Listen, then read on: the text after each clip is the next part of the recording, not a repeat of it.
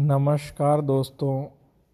आज हम आपसे यह चर्चा करेंगे कि किसी भी हड्डी को जुड़ने में कितना समय लगता है।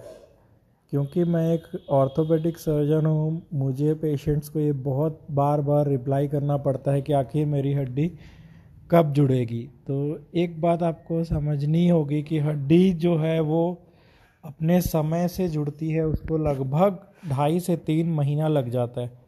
बच्चों में हड्डी थोड़ी जल्दी जुड़ती है, लगभग दो महीने, और अगर बुज़ुर्ग हैं या जिसकी हड्डी थोड़ी कमज़ोर है, उसको जुड़ने में कुछ और अधिक समय लगता है, लगभग तीन से चार महीने।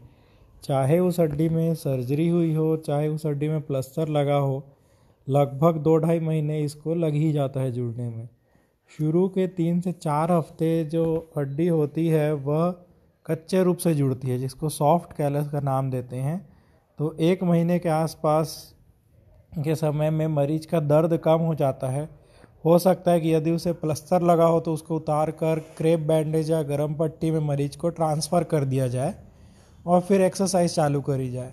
परंतु पूरे रूप से पहले के समान स्ट्रेंथ आने में लगभग ढाई से तीन महीने का समय या दस से बारह हफ़्ते का समय लग ही जाता है। मैं आशा करता हूँ कि आप धैर्यपूर्वक अपनी हड्डी की हिफाजत करेंगे और जल्दी स्वस्थ हो जाएँगे। धन्यवाद।